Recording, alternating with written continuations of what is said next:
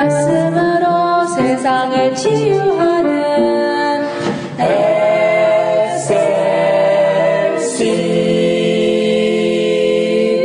할렐루야. 여러분 안녕하십니까? 오늘은 삶의 목표를 가지라 는 말씀을 증가하고자 합니다. 어떤 대학교에서 흥미로운 리서치를 했습니다. 그것은 지능 지수와 학력 그리고 생활 환경과 조건이 비슷한 청년들을 선발해서 25년 동안의 과정과 결과를 조사한 것입니다. 리서치의 내용은 삶의 목표가 개인의 인생에 어떤 영향을 미치는가에 관계된 것이었습니다. 조사 대상자 가운데 3%는 분명한 장기적인 삶의 목표를 가지고 있었고 10%는 분명하기는 하지만 단기적인 목표를 가지고 있었으며 60%는 삶의 목표가 모호했고 나머지 27%는 아예 목표 자체가 없었습니다. 그 후 25년이 지난 뒤 이 조사 대상자들의 상황은 다음과 같았습니다. 분명하고 장기적인 삶의 목표를 가졌던 3%의 젊은이들은 거의 모두가 사회 각계에서 두각을 나타내는 성공적인 인사들이 되어 있었습니다. 그들 중에는 상당수 자수성가한 사업가나 업계의 지도자, 사회의 저명 인사가 되어 있었습니다. 다음으로 삶의 목표가 분명하긴 하나 단기적인 목표를 가졌던 10%의 청년들은 대부분 사회의 상류층이 되어 있었습니다. 의사, 변호사, 기술자, 고위 경영자 등의 각 분야의 전문인들이 되어 있었습니다.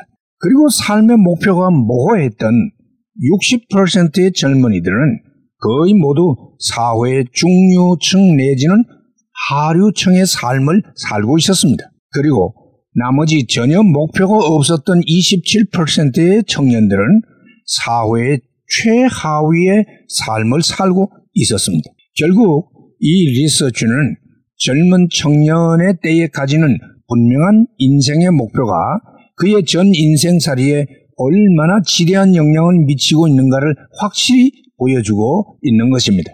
단순히 이 세상에서 출세하고 잘 살기 위해서 분명한 목표를 정한다는 것도 분명 중요하고 귀한 것입니다.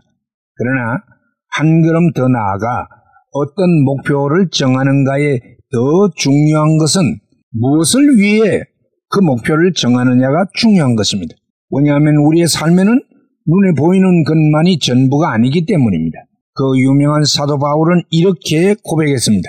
그러나 무엇이든지 내게 유익하던 것을 내가 그리스도를 위하여 다 해로 여길 뿐더러 또한 모든 것을 해로 여김은 내 주 그리스도 예수를 아는 지식이 가장 고상함을 인함이라 내가 그를 위하여 모든 것을 잃어버리고 배설물로 여김은 그리스도를 얻고 그 안에서 발견되려 함이니 라고 했습니다. 바울은 그 누구보다 뛰어난 사회적 지위와 영광을 누릴 수 있는 자였지만 그것보다 훨씬 더 고상하고 아름답고 귀중한 예수를 발견하고 하나님의 나라의 복음을 위하여 헌신하는 것을 자신의 인생 목표로 삼았고 그렇게 살았습니다.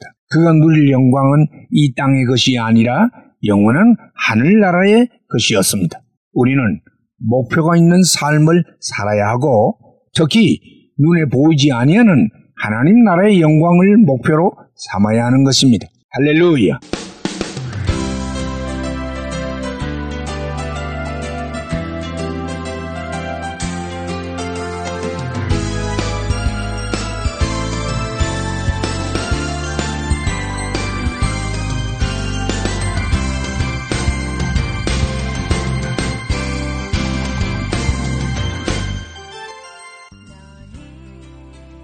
말씀으로 세상을 치유하는 SLC 방송 가족 여러분 안녕하십니까? 저희 방송에서는 보다 나은 여러분들의 신앙과 삶을 위하여 상담을 진행하고 있습니다.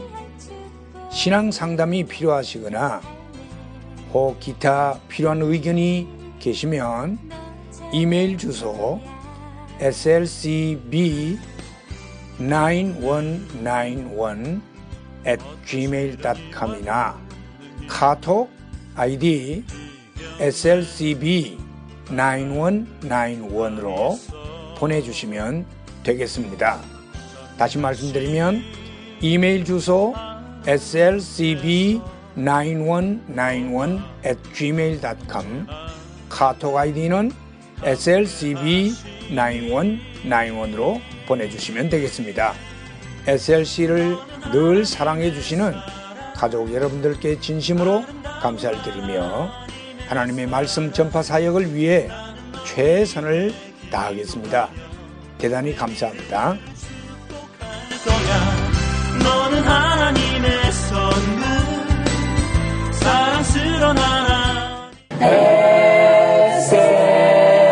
SLC